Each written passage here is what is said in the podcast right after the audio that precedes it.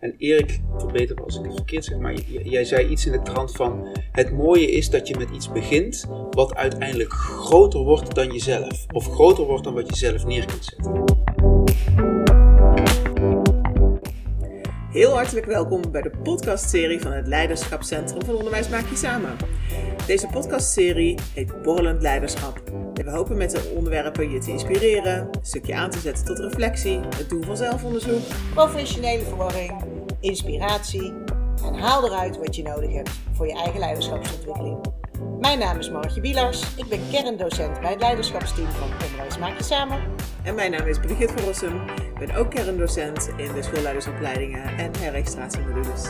En wij wensen jullie heel veel plezier met onze borrelende leiderschapspodcast. Oké, Margje. Daar zitten we met twee gasten vandaag aan tafel. Twee gasten. Yes. Nou, zal ik ze even voorstellen of Ja. gaan we ze zelf voor laten stellen? Kan natuurlijk. Ik, ik ga gewoon eh, rechts van mij zit Job en tegenover mij zit Erik en de rest mogen ze zelf voorstellen. Job, stel jij jezelf eens even voor. Nou, ik ben Job Christians, eh, leraar van opleiding en ondernemer van beroep. En al twintig jaar lang samen met Erik, eh, directeur-eigenaar van Onderwijs Maak Je Samen. Kijk. Hey, en Erik, stel jij jezelf eens voor. Erik Boeschoten, medeoprichter van Onderwijs Maak Samen, samen met Job inderdaad. En van opleiding industrieontwerper. Kijk, Kijk. een hele andere invalshoek. Ja, jullie... eh, Iets van vorm en inhoud samen. hè? Ja. Dat was een beetje het idee destijds bij het begin. En destijds, dat is twintig jaar geleden, toen kwam er een soort jongensdroom. Nou ja, letterlijk zolderkamertje. Dus eh, eh, bij Erik thuis in Bunnik op zolder het idee van... Ik zat in het tweede jaar van de PABO en ik werd geconfronteerd met een mentor... die enthousiast was over de lessen die ik had gemaakt, ook samen met mijn medestudenten. En hij wilde dat ik dat allemaal voor hem kopieerde. Dat is lang, dat was een blaadje, lang blaadje dat je onder zo'n apparaat moest houden en dan kopieerde je dat. En dat kan tegenwoordig digitaal. Dus toen dachten we, laten we een website maken. En Erik, daarom het idee van vorm en inhoud, was zeer vaardig in het programmeren. Dus daar ontstond het idee, laten we een website maken om eh, het leren van en met elkaar tussen leraren te bevorderen. Dat een beetje. Mooi. En toen dacht jij, er wordt ook steeds weer opnieuw het wiel uitgevonden. Was, ik herken het nog van mijn opleiding, hè, 25 jaar 25 geleden. Lang geleden dat je, dat je dan denkt, "Wa- we doen allemaal hetzelfde. We zitten allemaal dezelfde producten te maken, we hebben allemaal dezelfde lessen. Dus is het, is het, moet ik het zien als een soort database? Het is begonnen als een database van, van, van voorbereide, uitgewerkte lessen? Nou, daar begon het mee. Dus, dus met mijn medestudenten van de PABO lesmateriaal eh, verzamelen. We, we maakten een format waarmee we onze database konden vullen met lessen. En daar begon het bij. Dus, dus halen en brengen.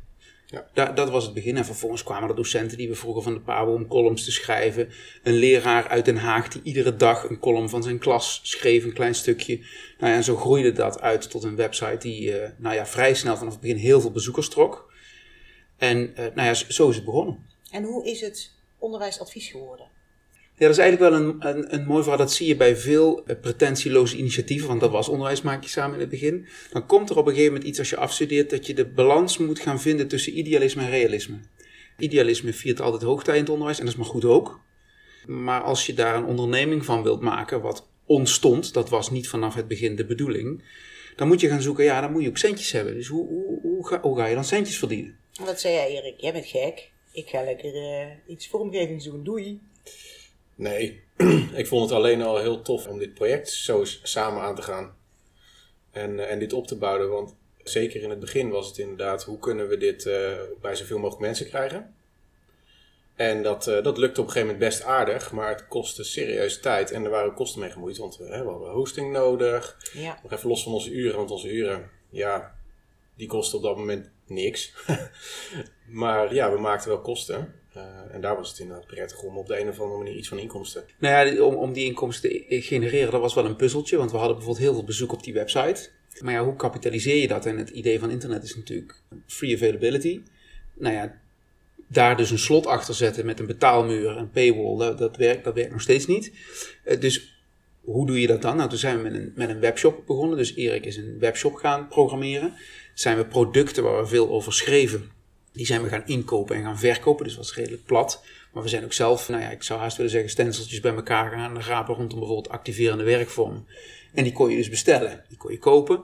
Met Eh. een plastic volkantje. Oh, je kent hem. Ja, echt? maar, maar precies dat. Ja, Ja, ja, ja. ik ken ze inderdaad. Volgens mij hadden ze een oranje, eh, oranje blaadje en er zat een soort doorzichtig plastic voorkantje of zo voor. En Ja, dat zat in zo'n ingebonden ringetje. Ja. Oh, Ja, ik, eh, ik, ik kan hem nog voor de geest halen. Ja, dat waren Wyros, hè, dus Zo. van die ingebonden boekjes. Ontzettend jong ben ik. Ja, precies. Ja, ik ben toch net ietsjes ouder dan jij. Maar eh, ik heb dat echt. eh, ik ben het gewoon niet tegengekomen onderweg. Dus voor, voor mij is het echt dat stukje historie. Dat moet ik ook gewoon nu achteraf oppikken. Oh, ik heb ze gezien in, in de scholen waar ik dan kwam. Ook eh, vrij recent nog, dat je denkt, nu is het tijd om het weg te gooien. Nou, dat is het zeker. Eh, maar daar ontstond eigenlijk onze uitgeverij. Dus, hè, dus nog steeds runnen we een uitgeverij waar, waar nou, zo'n beetje 150 titels eh, vervaardigd worden en, en verkocht worden. Maar om even aan het punt te komen van hoe kom je dan tot onderwijsadvies. Hè?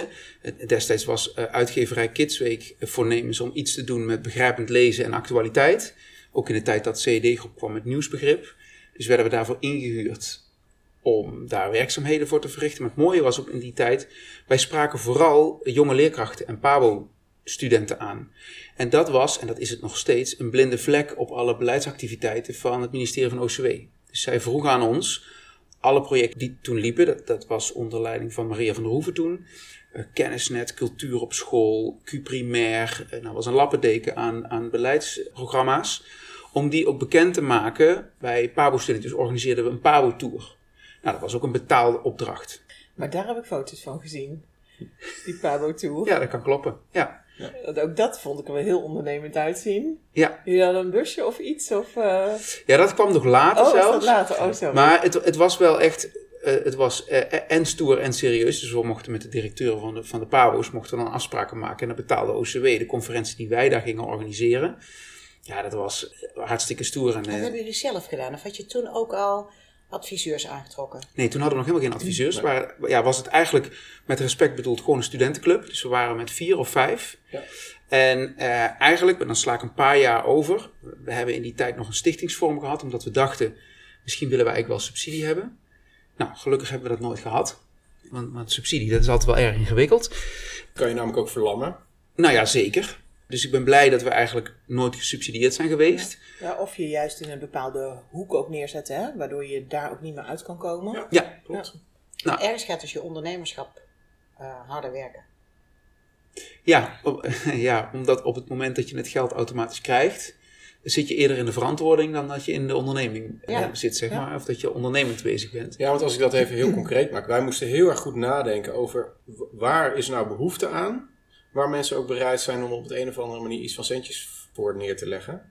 En dat maakt ook dat je heel goed gaat kijken naar wat is er niet. Ja. Wat kunnen wij toevoegen. Ja. Zonder dat je eh, gaat kijken naar wat is eh, eigenlijk voor deze subsidie nodig om die subsidie te ontvangen. En dat is dit- precies de andere Ik kant. wil zeggen, dit is precies waar, waar scholen ook vaak tegenaan lopen. Hè? Dat lijkt heel leuk, al die subsidies krijgen en vervolgens niet beseffen hoeveel werk er aan een subsidieaanvraag zit. En de vraag, is het ook wat je echt nodig hebt? Ja, wij, konden zelf geld. regie voeren eigenlijk over waar wij dachten dat een belangrijke vraag lag. Ja, En niet alle subsidiepotjes afgaan Ja. met van, goh, waar is allemaal geld te halen? Nee. Want dat is echt de andere kant. ja. Ja, op het Ja, moment dat je gaat werken met geld van anderen, heb je je te verantwoorden en leg je ook een stukje regie buiten jezelf. En eh, nou ja, En dan gaan we nog even wat fast forwarder pakken. Om, Ja. Zodat we ergens in die 10, 12 minuten blijven hangen. ja nou, de- eh, heel goed. Ergens is het moment gekomen dat jullie met elkaar dachten, wij gaan adviseurs aannemen en wij gaan dus meer die onderwijsadvieskant in en die procesbegeleidingskant in. Waar, waar heeft dat punt ongeveer gezeten? Is dat na tien jaar geweest, na vijf jaar, na twee jaar? Na zes, jaar, was 2008. Dat Toen, vergeet je dus ook gewoon niet als ondernemer, hè? wanneer je je eerste personeelslid hebt aangenomen. Of, eh, ja, ja. ja, dat was, wel, dat, was wel, dat was ook wel echt stoer. En dat was natuurlijk net in de, in de stelselwijziging van de onderwijsbegeleidingsdiensten. Hè? Die moesten van subsidie gestuurd, heb je hem weer, naar Ja. marktgericht. Nou, wij hadden nooit subsidie gehad. Wij verstonden dat vak wel. Maar dat, dat klinkt alsof het allemaal heel erg eh, strategisch verliep. Helemaal niet. We kregen steeds Heel vaker organisch. vragen. Ja. Precies. Oh, jullie hebben dat boekje gemaakt over X, die activerende werkvormen. Kunnen jullie een workshop daarover geven? Of kunnen jullie een lezing houden? Of, zo groeide dat. Nou, en op een gegeven moment, toevallig, kwamen we een oud onderwijsadviseur tegen. Of nou, niet een oud, een onderwijsadviseur bij een begeleidingsdienst hier in de buurt. Die kwam en vervolgens kwamen er nog een paar van zijn collega's. Nou, en groeiden we eh, in die tijd uit eh, tot een onderwijsadviesbureau. Dus daar, daar ontstond het. En toen ging het eigenlijk een, een heel andere kant op dan, dan jouw originele vak. Ja, Maar volgens mij heb je hier ook nog wel wat speeltuin eh ja, ja binnen de onderwijs maak je samen groep. Ja, want wa- wat gebleven is, wat toen zo was, en eigenlijk vanaf de start en nu, is dat we steeds, hè, we- we heten onderwijs maak je samen. Dus de inhoud vanuit het onderwijs was er, in de persoon van Job in het begin, en later kwamen er steeds meer mensen bij die ook inhoud hadden. Het maken, daar eh, had ik een, eh, ook een grote hand in, want het is allemaal mooi om heel veel kennis te verspreiden en erover te vertellen. Maar we konden ook dingen tastbaar maken, instrumenten erbij ontwikkelen, zoals op softwaregebied, eh, uitgaven verzorgen. En, en nou, die combinatie maakte dat er heel veel mogelijk was. En vanuit mijn creatieve ontwerpachtergrond, en dan, en denken we heel snel aan eh, iets fysieks ontwerpen, maar het gaat ook gewoon over concepten uitdenken. Eh, en daar hebben we heel veel kunnen sparren samen, want juist in de combinatie, hè, want ik ben niet de enige die creativiteit inbracht, dat was Job ook, maar juist dat sparren samen, daar kwamen mooie dingen uit en later met een heel, heel veel meer eh, eh, mensen. Noem eens eentje waar je waanzinnig trots op bent. Iets van het concept wat je ontwikkeld hebt, of, eh, of waarvan je zegt van, oh, dat vind ik echt gaaf dat wij daar nu aan aan het ontwerpen zijn of hebben gedaan. Ja, ik vind dat heel lastig, want eigenlijk ben ik elke keer meer verliefd op het laatste concept. Dat is een beetje. Nou ja, en het, zit, het is volgens mij ook iets van een ondernemer, dat als je altijd terugkijkt van, oh, dat hebben we toen gemaakt. Ah ja, dat je vooral Ja, ziet ja. wat, dat het niet goed was. Ja, al En dat voortschrijdend inzicht heb je eigenlijk last van dan, om even die trots te vertellen. Ja, ja. Nou, en, en eigenlijk, misschien, eh, dat, dat vat het misschien het beste samen. Ik ben het meest trots op de evolutie die we steeds door hebben gemaakt in alles wat we doen. Eh, Want dat is precies zoals je zegt. Als je terugkijkt, dan denk je, ja, dat vonden we toen goed, maar met de kennis van nu is dit nog een stuk beter.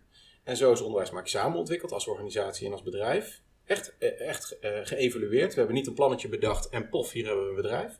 Het is echt, echt eh, gegroeid. En als Ja. we jullie nou eens meenemen, hè, zo van, nou, waar sta je nu? Waar kom je vandaan? Waar ga je naartoe?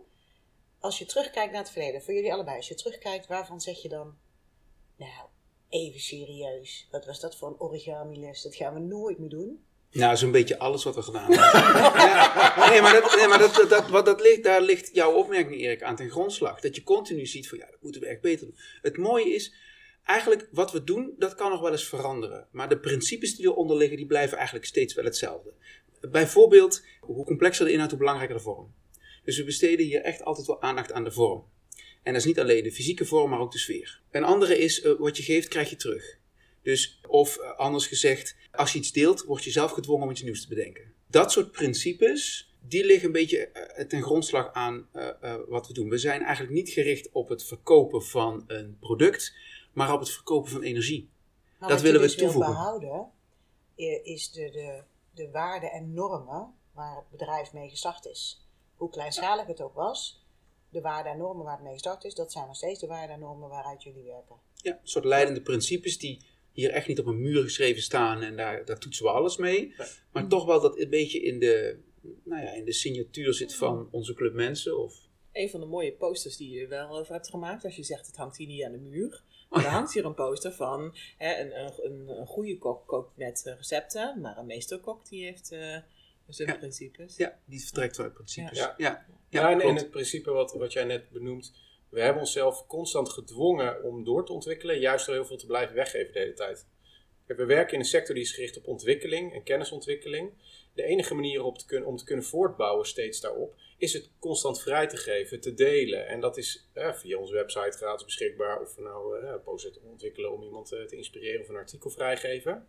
En dat is dus niet te bovenop gaan zitten en het alleen maar voor jezelf te houden of te octrooieren, maar juist weg te geven. Dat dwingt jezelf om door te ontwikkelen. En, maar het geeft ook de mogelijkheid voor anderen om daar weer op voor te borduren. Nou, en dat principe, dat vind ik geweldig. En dat dwingt ons ook steeds tot vernieuwen, te blijven ontwikkelen. Dat was de terugblik. Waar zijn jullie nu echt gewoon apetrots op? Nou, Erik zei, we hebben recentelijk een interview gegeven vanwege het 20 jaar bestaan. En Erik, verbeter me als ik het verkeerd zeg, maar jij zei iets in de trant van... Het mooie is dat je met iets begint wat uiteindelijk groter wordt dan jezelf. Of groter wordt dan wat je zelf neer kunt zetten. En kijk, in de basis is alles gericht van wat we hier doen op het versterken van het leren en het leiderschap in het funderend onderwijs. Dat is eigenlijk, wijze van spreken, de enige toetssteen die we hanteren in wat we doen. Maar ik vind het ook onwijs belangrijk dat we als werkgever veel aandacht hebben in de mensen, voor de mensen die hier werken. Dat ook zij zich maximaal kunnen ontwikkelen. Ja, dat vind ik mooi om, om met elkaar mee bezig te zijn. Dus, dus ontwikkeling, groei, eh, boven jezelf uitstijgen, eh, maar met aandacht voor, voor wie ieder als individu is. Ja, dat vind ik het grootste goud wat we, wat, we, wat we eigenlijk hebben hier met elkaar. Sluit ik me bij aan. Mooi. Nou, dan ga ik hem even bevestigen. Nou, ik- ben nu zo'n anderhalf jaar eh, heel wat dagen hier binnen. En als ik nou echt voel, letterlijk, en want je weet dat mijn expertise leren de organisatie is, dat, dat voel je hier. Dat mag. Je mag constant iets nieuws proberen. Eh, eh, kom, mag je, we gaan podcasten. Nou, we, wisten niks van podcasten. We gingen het doen. Natuurlijk mislukten die eerste podcasts. En hebben we lekker een hele middag zitten verprutsen met, eh, met tijd. Maar op een gegeven moment komt zoiets wel. En dan maak je opeens een podcastserie. Ja, en ik, en ik, ik, ik glunder daarvan als ik dat hoor. Er gaat hier binnen dit bedrijf, ondanks dat het er misschien voor mensen gelijk uitziet, eh, meer fout dan goed, zou ik haast willen zeggen. Epic failures. Ja, nou, precies. Die gaan we bewaren voor een volgende uitzending. Nou, dat is een mooie titel. Ja, de hogere faalkunde. Daar gaan we nog Ja. weer op terugkomen, Oh, Mark. ik heb me toch een paar fantastische falen, joh. Echt, deed ik met liefde. Nou, keihard op je bek gaan is Ja. fundamenteel voor succes. Ja, En het is, het is echt, er, er gaat hier van alles mis. Dat probeer ik als leidinggevende ook steeds te benadrukken dat dat nodig is. En het gaat er met dingen die fout gaan niet om wat er fout gegaan is, maar hoe je ermee omgaat. ja. Want ja, daar zit zoveel in verscholen om van te leren. Ja, daar wordt soms een keer iemand boos, of verdrietig, of teleurgesteld. Ja, dat, dat hoort erbij, maar ja, Ja. that's life, zullen we zeggen. Ja, ik herken hem ook en ik bevestig hem ook. Voor mij is OMJS een soort enorme speeltuin. Alles is hier mogelijk, alles mag ontwikkeld worden. Daarmee is er ook een enorme kwaliteitsslag en professionaliseringsslag mogelijk.